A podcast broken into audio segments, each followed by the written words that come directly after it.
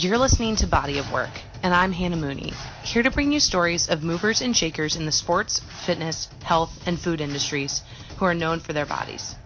Each episode is a chance to dive into the backgrounds of my guests to discuss how their views on their bodies, athleticism, self esteem, and more have shaped the person they are today. Many of these stories are those of success, but we don't only focus on the bodies they have. More importantly, we focus on what made them. What was the work it took to get there? And what was the mindset to stay great? Motivation matters most. And so, what motivates the people we admire most to stick with the things that make them great? Well, find out here. None of my guests just have a body, they put in the work for all of it.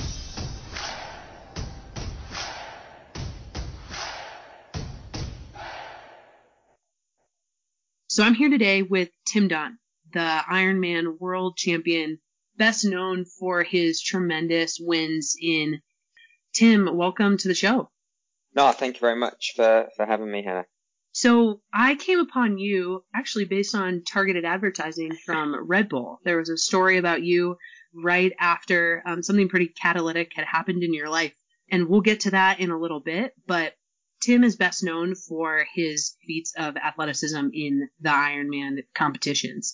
And I know that one of the things that you're known for is like your tremendous wins um, in multiple races, but most recently, the the way that I kind of came about you was um, by finding out about your accident in 2017. And can you just tell me a little bit about what happened? What you, what were you training for, and what happened, and we'll go from there. Yeah, so um, yeah, I've been a professional since 1997, racing the Olympic distance. But in 2014, I decided to up, up my distance and, and, focus on the 70.3 and Ironman. And then in 2017, I had a big breakthrough. Um, in May, I broke the Ironman world record by over four minutes. So things were going really well. And um, at the end of the year, the holy grail of Ironman is always Kona, Hawaii. And um, I was, yeah, one of the, the headline favourites, you know, to, to fight for a podium, to fight for the win but unfortunately I didn't didn't start the race as I had a, a very big um, accident uh, three days before the race while I was training in Hawaii. So tell me about what went through your head when you got injured. Did you know what was happening at the time? No, no. I I mean yes and no. I mean I knew I'd been in an accident. I was in and out of consciousness in the ambulance. When I got to hospital, my coach was there and my manager. Um, and they were obviously putting on a brave face. I was more worried about the race in a couple of days, and they had a portable X-ray machine, and they X-rayed my collarbone because my shoulder was quite sore and it wasn't broken. So I was thinking, brilliant, I can race. I've just got whiplash. But they wanted to do a CAT scan um, because I'd had a, you know, my helmet was in, in not the best condition. And then um, you know, from from then on, I think I had a couple more, I had two two more MRIs, and that's when they found out or saw that I had a a C2 fracture, and that's kind of, yeah, I think that's when it hit me. But it it, it was more, I felt I'd let everyone down. I was more frustrated. I was, I guess, I was angry. I was confused because um, um, as well, you know, just I guess with the, the, the, you know these things happen so quickly, and you have to be. The doctors are very amazing. They're very good, amazing. They're very practical, um, you know, not emotional. And um, yes, but it was yeah. I, I, think the first couple of hours were were were, were very tough especially because I hadn't hadn't taken any morphine then because I was still still I still thought I could race. but once they told me I'd broken my neck, I said no, give me the morphine. yeah, no kidding. So a C2 is in your neck. And so what did they do um, to stabilize your neck? So I was initially in, while I was in Kona, I was in, um, I had a, I think it's called an Aspen collar, so a very severe neck collar. They had, um, they were, I mean, the, Kona, and I say this with all due respect, Kona's hospital is, is, is kind of like a village hospital. It's not a major hospital. So they were having to send all my scans to Honolulu to the, um, to the spinal specialist the neurosurgeon. Um, and he was worried about where it was because it was quite quite close to the blood vessels. And C2 is in line with the top row of your teeth, but in your neck, so it's very high up. And he was more worried that um, the fracture would cause a slight uh, blood clot in the blood vessel, which then would go straight into your brain. So they were talking about airlifting me to Honolulu to maybe operate, but just to get kind of like a second opinion from a specialist so they can really um, you know, have a look at me and maybe do some more scans. Um, so I think I wasn't involved in this process, but they decided that I needed to fly somewhere and maybe Hawaii wasn't the best place because my family was in Colorado where we were living at the time. Um, so um, they said if we can get a specialist to see us on arrival and they can confirm that, then they're willing to discharge me within 24 hours, you know, to fly straight back to Colorado. So we, we, we, you know, found someone, uh, a neuro, um, specialist. And, um, yeah, the next day we flew straight back to Denver and from Denver hospital, I went straight to see the specialist at Boulder Neuro Surgical Department. And so from there, is that when they put the halo on your head? Yeah, so um, I was lucky that the doctor I saw was a an avid triathlete. He'd, as an amateur, he'd already qualified for Kona, so he knew, you know, kind of when I said I did a bit of training, he knew exactly what a bit of training really meant. It was over 30 hours a week, and he said, "Listen, you could go for the soft brace and you could have it fused, but if you want any chance to to be a professional again, I can really only only offer you the halo." And I said, "Yep." Let's do it. I mean, if, I if I've got a cold and I go and see a doctor and they say I need antibiotics, I'm not going to question them because it's their you know their forte, their expertise. And then I was like, well, okay, but you know what is a halo? And he told me, and he said, look, the guy's going to be here in an hour. I hadn't seen my family for about three weeks because I'd been training in Hawaii. So I went to see my wife, you know, um, and then I came back an hour later, and that's when they started to, you know, fix the halo to my skull. And so to this day, do you have little marks in your forehead? I've got ve- I've got I've actually got um, three marks on my forehead and little dents, and then I've got two dents in the back because unfortunately the screws kept on coming loose, so they had to tighten them. But one of them they tightened so much they were worried it was going to puncture the skull and go into the brain. So just before Christmas they had to take that screw out and drill a drill a new screw next to it. So I ended up I ended up having um yeah five five screws in my head at one point. Oh my gosh, that is unreal. So when that happened, do you remember like what you just told me is you were like, yeah, no problem. Let's do it. I want to race again. Was there a point, did you always have that kind of optimism or did you hit a point as you were recovering where you were like, what am I doing? Oh, absolutely. No, gosh, no. Look, if I'm honest, of course I had those doubts, those moments. It was about I think it was about four days after I had the halo put in, they were trying different pain medication. Um, and one of them didn't agree with me and it was making me vomit. And when you vomit, you have that gag reflex where your head and neck kind of jolt. But I had these screws in my head. So every time I did that, I could feel these titanium bolts moving in my skull and it was very painful. And I remember going to my wife, I'm going to go and get an Allen key, um, from the garage and take this thing off. You know, the first probably five weeks, I was sleeping bolt upright in a chair because the it wasn't so much the neck that was painful; it was just the screws because they're basically open wounds in your head. Um, you know, and the, the, the halo goes down to your belly button, so any movement of that, it does slightly move the screw, and obviously it's in your bone and through the soft tissue, so it's quite painful. There were definitely times, yeah, when I thought, you know, let's just get the fusion, you know, have an operation, and then that, then that'll be my neck totally sorted. Yeah. So why why did you keep it on? What kind of kept you there mentally? Um, I think for me, I think it was my, you know, I, as I say, I've been a, a, I've been to three Olympic games. I've been world champion four times, won five or six other medals at world championships. You know, i have been very fortunate, and I know my career is going to end um, sometime, but I want it to end when I decide it ends. I don't want someone else to make that decision for me. And I, for me, it was, I didn't want this stupid driver turning in front of me to make the decision, um, to end it. So that, that was one of the driving forces for me. And I, and I, even to this day, I still believe I've got more to give. I still believe I can go faster, um, in the future. So, um, yeah, that, those were some of the, the driving driving forces that, that, that I use to kind of help keep me positive. But don't get me wrong. You know, I didn't wake up jumping out of bed every day saying, I'm going to beat this. Of course I had tough days and I couldn't have got through it without my, my, my wife, Kelly and, and my coaches and my friends. Absolutely. Yeah. I, just can't, I can't even like put myself in that position. Um, and so hearing you talk about it, you know, it just makes me wonder, you know, do you think that all that training that you did your whole life, like really set you up? Like if this had happened at the beginning of your career, do you think that you would have had the fortitude that you had at the time? Um, I think if I, in the first couple of years, I would have gone for it because I was young, dumb and stupid, if I'm honest.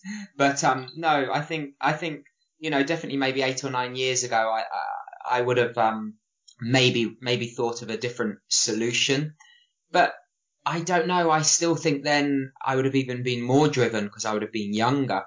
Um, you know, I think the thing that, that I struggled with as well is, is, is I knew deep down I had to make a comeback, not a comeback, but I had to get back to racing quickly rather than slowly. Because if I'm honest, I am, oh, I, I was 40, I'm 41 now, so I was 39 when it happened, but I turned 40 a week after the halo got, got taken out my head.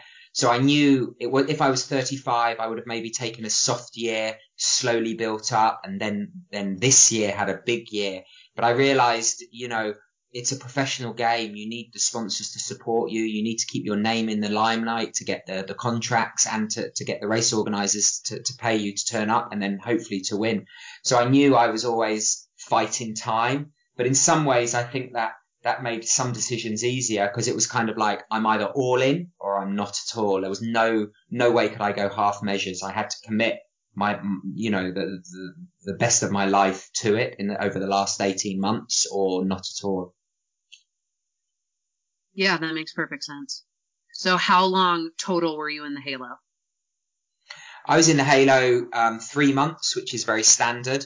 But when it came off, that's when the real work really started because um, the halo is like a plaster cast from your belly button up. None of your vertebrae have moved. My shoulders hadn't. Obviously, my neck hadn't. So there was massive muscle wastage, but also lots of stiffness.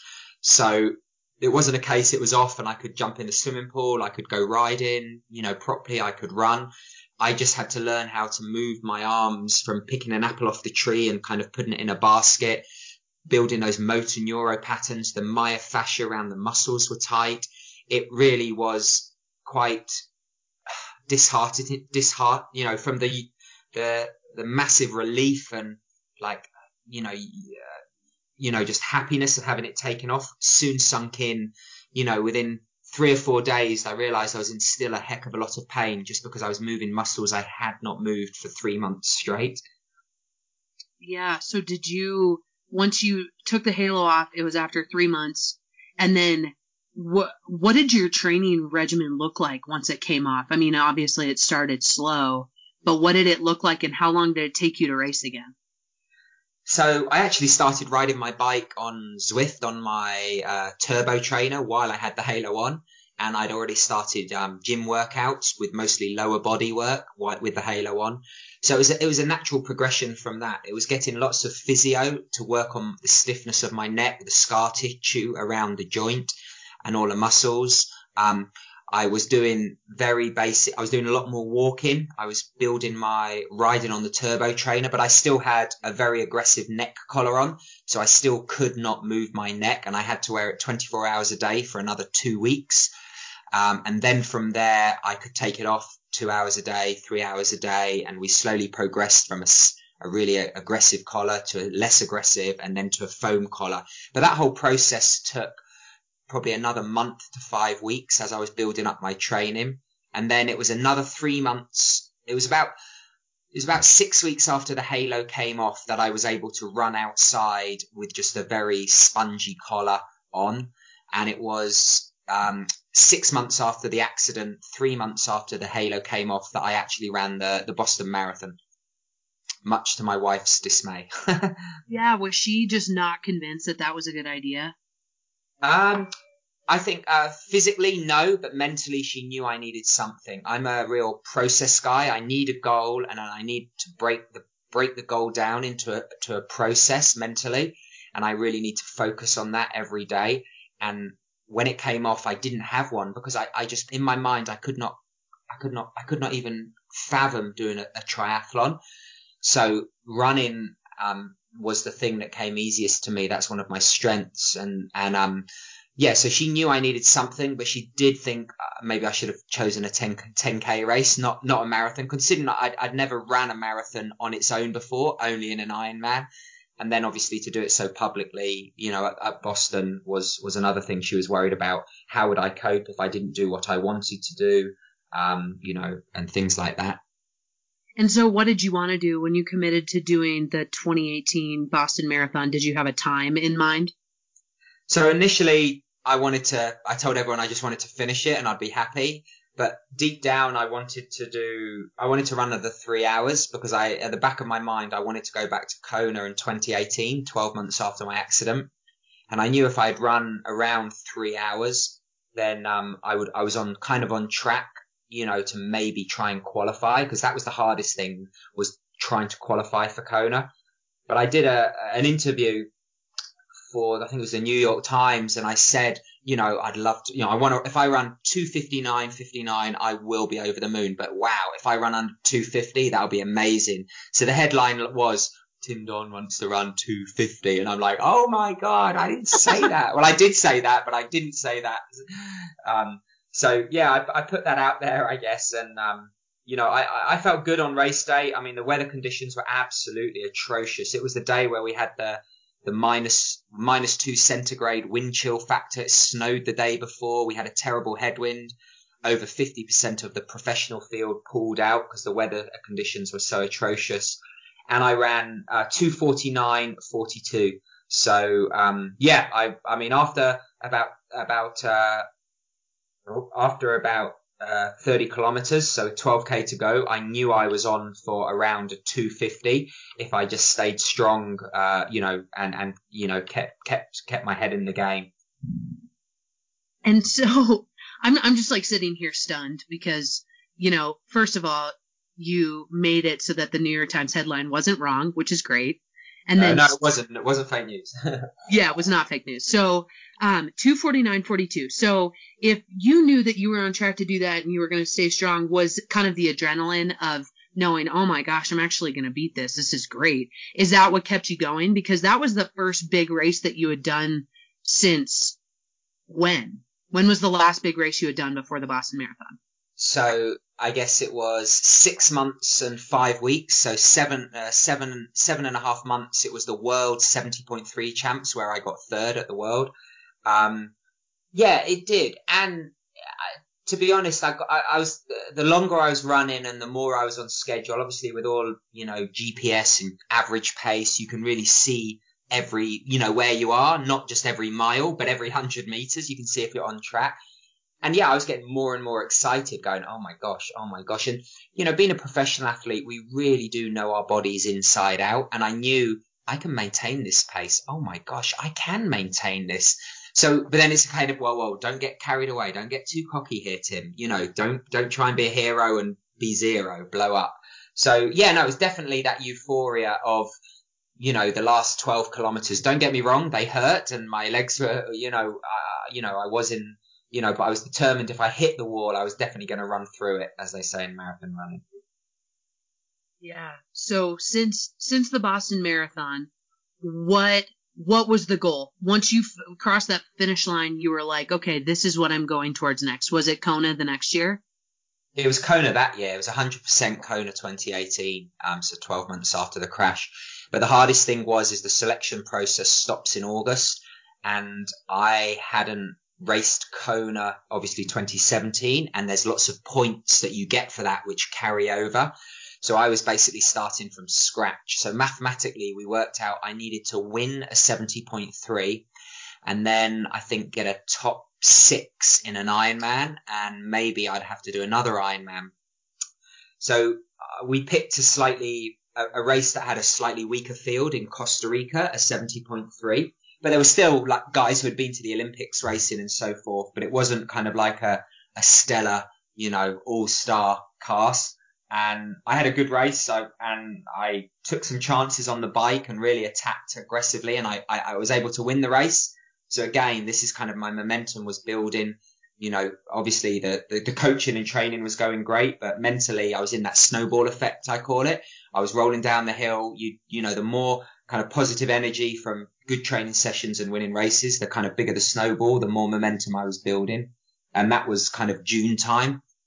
And then from there, I flew to Europe to, to race the Hamburg Ironman. And I'm, I'm what you call a very balanced Ironman. I'm a very good swimmer, very good biker and a very good runner. I, you know, as opposed to an amazing biker, but not such a good swimmer. So I turned up and all the guys who were my competition in Hamburg were not strong swimmers. But the day before they decided to cancel a swim because there was blue green algae on the lake. So I was like, no, all these guys who I was going to have a five minute lead at the end of the swim, I was now not going to have. They turned it into a run, bike, run. So yeah. that for a that for a spanner in the works, unfortunately, um, at that stage. So, what was going through your head when you found out that they canceled the swim? And I could hear it in your voice where you were like, "What?" But how, like, how do you? That's something. Was it the day before the race? It was two days before at race briefing. They said it was a possibility, and then it was the morning of the race. They told us. Um, they said that the they'd done the blue green algae is it E. coli levels and they were off the chart because it had been so hot last summer in Europe. Yeah. As opposed to this summer where it's blooming rain every day. Um, and, um, yeah, they said, you know, people are going to get ill left, right and center. So yeah, you have to kind of, you know, we started an hour later. We had to change the strategy, but you know, I mean, I was still, I don't know if confidence is the right word. You, you know, being a triathlete, you kind of it's such a fluid race and the preparation, you can't have too many kind of say superstitions where everything's perfect because every race is different. Every course is different. You know, it's a bit like marathon running as opposed to track running. Every, every race has different obstacles and hurdles, not just the course, but the weather, the conditions, the wind, the competition. So, you know, there was always a chance that that could happen, especially, you know, with Europe being so hot, but it was a blow because the, the the two other guys who were the favourite, they were, I mean, and I say this in all due respect, they were not as good a swimmer as myself. You know, they would have lost over five minutes to me in the swim. Um, but it, you know, you, you play the hand you're dealt. So I raced the race. Um, unfortunately, uh, you know, due to my neck, I started to get um, um, related injuries. So my, I, when I ran, my head wasn't sitting straight and it's quite a heavy thing, my old head. It's a big thing. So I was starting to hold it to the right, um, and my left hip was getting tight. And unfortunately, on the second run, because um, we had to run 8k first, so it was was that four and a half miles first, then the 112 mile bike, and then the marathon 26 miles. So it was a 30 mile run day. And um, after about what was that about 15 miles of the run, my left hip and my SI joint started to lock up. So I went from fourth to, well, I ended up finishing ninth in that race, which I knew mathematically wasn't enough to qualify um, me for Kona at that stage. Okay. And so what, what year and month was that? So that was July 2018. So still, you know, less than a year after the accident. But yeah. I, I was in Europe at the time and, um, I spoke to my wife and coaches and we decided to do another Ironman um, two weeks later, which I would not advise if I'm honest. but I just had this desire, this, you know, to, to kind of get to Kona. Um, and you have to be ranked top 50 in the world as a professional to qualify for Kona. So, um, I did another Ironman Copenhagen, but by this stage, you know, within two weeks, it wasn't long enough to sort my hip out. So unfortunately, um, I had a great swim um, I came out to swim second in Copenhagen, and I was riding with my friend um, Jesper uh, Svensson from Sweden. But he crashed and punctured after about 20 kilometers. So I was on my own with a three minute lead, kind of in no man's land. So I had to, I basically rode nearly three hours, 50 minutes on my own. And then I got, I got swarmed by a, by a big group of cyclists for the last 45 minutes, of which when you're riding in a group, you can conserve a lot of energy. So I came off the bike with this big group, having worked a lot harder than most of them, but I still felt good on the run. Um, and then um, unfortunately that's when I started to have stomach issues. So I had to had to stop a few times to go to the bathroom, and I realised I was emptying more energy than I was putting in through energy gels, through you know isotonic drinks, electrolyte. So unfortunately I had to pull out of that race. So after not finishing that race. And everyone who had finished finished. I was ranked 51st in the world, so I missed out the Kona by one spot. Oh my god! So, so yeah, it wasn't it wasn't the best situation. So you know, I went I went to bed that night feeling very sorry for myself and very stiff and sore and not much energy in me from the race. And the next day, I kind of regrouped, had a big long conversation. My wife was back in Boulder by then.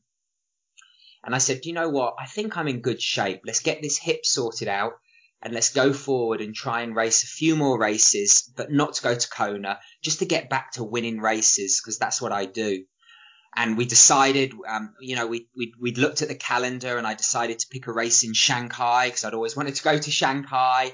There was a race in Cozumel, Mexico. I wanted to do because it was a hot race and I raced really well in the hot and humid conditions.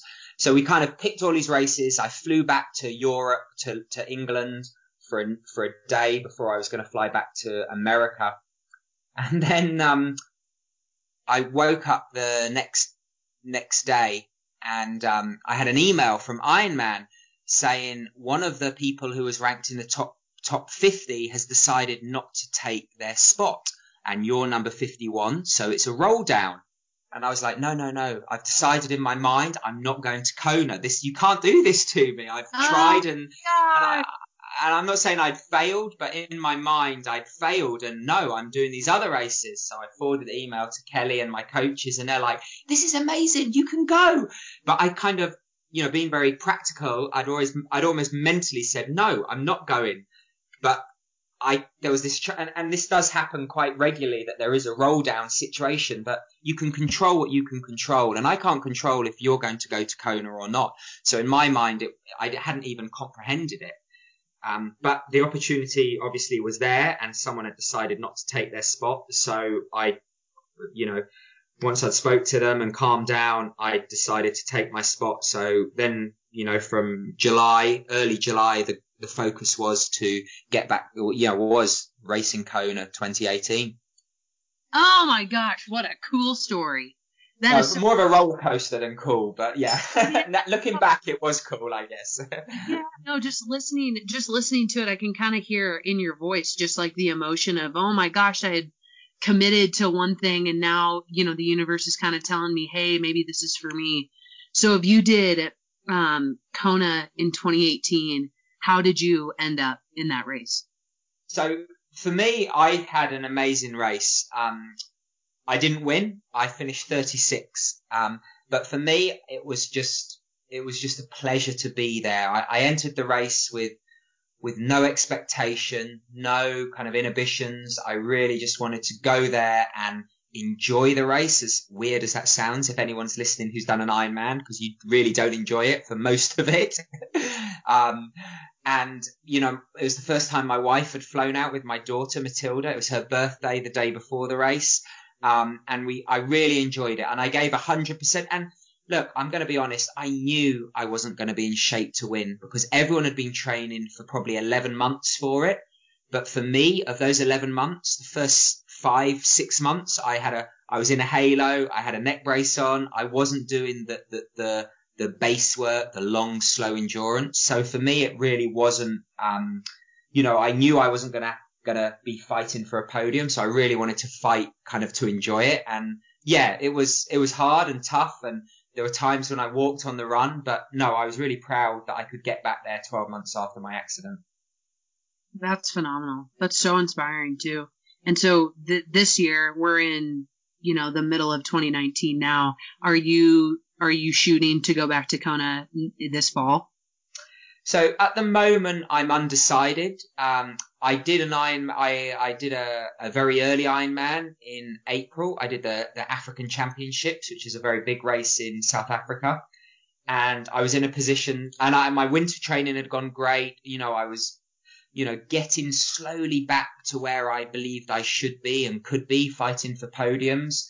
And unfortunately, I had a mechanical where my handlebar a bolt in my handlebar snapped, so it, it enabled I had to stop because my handlebar had snapped, so I couldn't use my brakes in the race. Um, so I couldn't finish the Ironman to qualify for Kona. So we're, I'm training. I, I, after that race, I did, um, three 70.3s and I, I got second, six, and I won one. So I was getting slowly back in very competitive fields against guys who are getting top 10 in Kona. But, um, if, if I'm, if I'm honest and I'm, I'm not, I'm not, I'm going to be honest, um, I haven't decided if I'm going to fight to get back to Kona this year or try and qualify this year to quali- to race next year's Kona. Because also this year I'm I'm doing something different. I'm actually um, I'm I'm a guide, a pilot for a blind athlete in the PV1 category who's trying to qualify for the Paralympic Games. So um, I'm we're on a tandem and I'm riding at the front. On the swim, we're tied together on the thigh, and on we're also tied together on the wrist. Um, you know, on the run. And I've committed to go to Tokyo this year at the Olymp- Paralympic test event to hopefully try and qualify, um, tr- try and qualify him for the Olympic Games next year. That's incredible. How did you get into that, or how did you make that the decision to do that?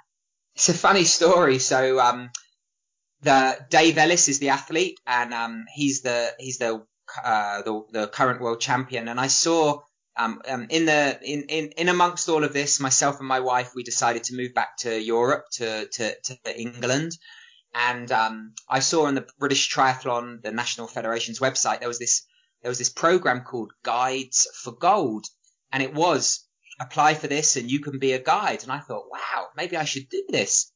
But I, I wasn't so sure, so I didn't tell anyone. I obviously told Kelly, but I didn't tell any of my friends or my coaches. So I applied for this this um, program, you know, to go on this selection weekend.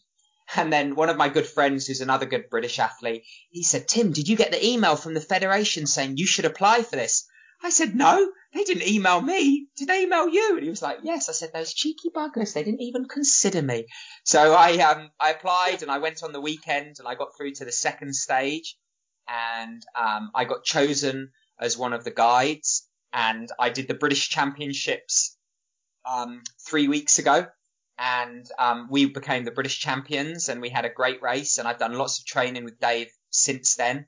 Um, he's actually in Clermont in Florida at the moment on a heat acclimatization camp, and then I'm going to join him in Tokyo. I think it's three weeks before the Olympic, te- the Paralympic test event to try and qualify him for for the Paralympics next year.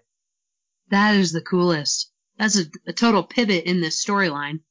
I mean, I'm I'm lucky. I've been to three Olympic games, and I know what it means, and I know he can't do it without an athlete of a caliber because he's such a talented athlete. It's hard for them to find a guide who's willing to commit to, you know, the program. Um, because obviously there's no, you know, it's our job. There's no financial reward in it. But, um, I, you know, speaking to the performance director and his coach and my coach, we've been able to find a balance where I can still have a competitive year myself, but the races I'm going to do with him fit in the calendar so I can be in the best shape to, to guide him, um, you know, hopefully to, to, to success. And, um, you know, look, I love the sport. I, it's not that I don't, I love Ironman. I love sprint distance. I love super sprint. Tomorrow morning, I'm taking my daughter to a skills clinic on bike you know, on bike transition because there's the um, the WTS, a big international race near where I live, where the the best Olympic athletes in the world are racing from all over the world. So we're going to go and watch that. I just the sport's given me so much. I just bloody love it. That's so cool. Hold on one second. I um the the room that I'm in, it just started hailing like crazy. Oh my gosh. Yeah, so I'm sitting I'm sitting in a closet and I just so, um, so that's, that's so neat, Tim. So now that we've, we've really gone over, you know, what your injury looked like, your recovery looked like, everything that you did up until this point, you know, in the middle of 2019, I'm really curious. Where do you think this like mental fortitude that you have, where did it start? Did it start, you know, when you were training? Did it start like from a person or did you have a coach or somebody in your life that really like helped build this mental toughness that you have? I would say, and you got to hear me out here. I would say I'm not absolutely, um, I, I'm not crazy mentally tough. I would say because, but then I've never thought of myself as mentally tough because I've just done what I've loved and I've always fought for it. I've always worked as hard as I could with what I have. And for me, that, that's what I've done as a little kid. You know, when I was seven years old, swimming before school and after school, I just loved it. And I wanted to be the fastest. I wanted to be the best. I wanted to beat my mates. My, my, my, my mates wanted to beat me. But, you know, since breaking my neck, people have said, you know, oh man, where have you found this extra strength, this inner strength, this mental, you know, as you said, this toughness? And I've gone, well, I haven't found it. It's not something I've worked on, but it's made me look back at, I wouldn't say my life, but people who have, I guess, helped me along the way. And I guess it starts with my, my parents, you know, they, if I started something, they always made sure I finished it, whether it was, you know, a, an eight week class in learning how to play the trumpet or it was, you know, I want to join the, the, local soccer, the local football club when I was younger. They, if I didn't enjoy it one week, they wouldn't let me give up and try a different sport. So I guess, you know, my parents ingrained that work ethic in me. And I think when you work hard, you have to be mentally tough, whether, whether you work for a, you know, a hedge fund company on Wall Street or you work for the, the local municipality. You have to have, have to have that work ethic. And I think with that comes mental strength. Um, and I think, you know, people that, people that don't do sport see people that are, are very high achievers in sport, whether you're, you know, uh, Michael Phelps or, uh, Peyton Manning, um, you know, they see that as being extra mentally tough, but for them, it's, it's very much a skill set that they've trained and worked on. And, and part of that skill set is dealing with pressure, is being mentally tough. But I, am sure if you, if you speak to, to many professional athletes, they wouldn't say they, they, you know, sometimes it's stronger being a single mum with two kids working three jobs. That is mental toughness to me, you know, but to other people, we're mentally tough. So it's, it's a, always a funny question because I'm, I'm no different to, to you. I have days where I don't want to train. I have days when, oh, the kids are driving me nuts. You know, I, we're not kind of these superhuman athletes. We, we really aren't. You're really just people who are committed to the things that you love. And that's because it sounds like you know the whole time that you were training it was kind of like well i love this and i want to get back to this. And that's what makes it worth it. It's not i'm going to go be tim don and super mentally tough and be better than everybody else because that's what i've decided to do. It's mostly for the love of the sport right? It is. And i know that maybe sounds like really? But honestly I, I, I say this, I've never worked a day in my life. Since I left high school, I've been a professional athlete. I've been swimming, biking, running. I've lived in South Africa for five years. I've lived in Colorado for five years. I've raced in, I've visited over 40 countries through my sport. How can you not love that? But the, the, the higher you climb, the harder you have to work, but the more reward there is. And I'm not, I don't mean the reward necessarily financially, because trust me, we do not make hundreds of thousands of dollars. The reward is the lifestyle I'm able to live, the time I can spend with my family, the, the life experiences, um, you know, I always say, and I genuinely mean this, I recommend going to an Olympic Games. If you can go to one event, it is one of the most phenomenal, like, like your hairs are going to stand up on the back of your neck to, when you think that every athlete at the Olympic Games has dedicated four years of their life to that event and only one person is going to walk away with the gold medal. The person who finishes fourth has to wait another four years to express themselves. And to me, that is just, just a buzz. well, that's so, that's such a good, you know, kind of final comment, especially because everyone that I've talked to, you know, going into this podcast, the whole goal is to really just tell stories about how everyone is different and how every athlete they do it for different reasons, but at the end of the day, it's it's a commitment to something that they love um, and how you are so different than someone else that I could be interviewing, so different than me as a, you know, amateur athlete, somebody who takes care of their body and is really focused on becoming a better version of myself. You know, every conversation just goes to show like, wow, the world is made up of really impressive people. Um, and so that's, that's why this has been so cool to talk to you. No, and I think yeah, I mean, yeah, I'm just, yeah, I'm just in, enjoying it, working hard, and yeah, having fun on the way, and you're trying to go fast, real fast. yeah, that's what you tell yourself. I'm just trying to go fast. Yep, faster than anyone else in the world.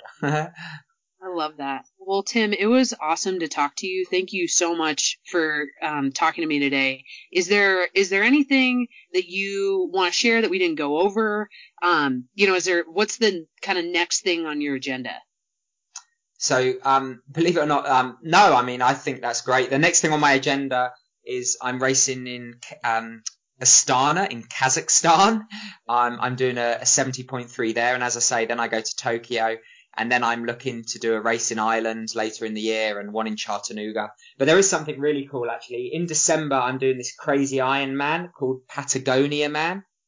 And it's in Patagonman and it's an Ironman, but it's an unsupported Ironman. So there's no aid stations. So the, the Chilean Navy take you out in a boat 3.8 kilometers, 2.4 miles out to sea and you have to swim to shore and then it's a 112 mile bike kind of point to point but there are no aid stations giving you you know bottles energy drinks so you have to have a support crew and then when you get off you've then got a, a marathon to run um, 26 miles but it's all off road uphill downhill and then the last um, i think it's 12 kilometers one of your support crew has to run with you because it's quite treacherous up the mountains in patagonia so i'm really excited about that challenge in december so yeah, that should be good fun. I think. oh my gosh, I'm so excited for you. I'll make sure that I follow that along. And you said that's in December. Yeah, December the first. So yeah, um, yeah, yeah. I've never been to Patagonia. It's meant to be a most beautiful place. So yeah, I'm really. And one of my best friends, um, who I grew up with, is going to support me. He's going to be my second. So he's flying out with me. So yeah, we're going to have a blast out there. Well, I uh, he will. I'll be, you know, yeah, killing myself. well, Tim, first of all, thank you so much for coming on and talking to me. And second, best of luck with all your races through the end of the year. No, thank you. And thanks for having me. And yeah, no, I really enjoyed talking to you. So thanks very much. So there you have it. Another amazing story from someone committed to what they know will make them the best version of themselves. It's not magic and it's not superhuman power, but it's also not rocket science. To do the work, you have to want to do it. So tell me, what's your mindset? Talk to me about it on Instagram at Body of Work Podcast, all one word. Till next time, let's get to work.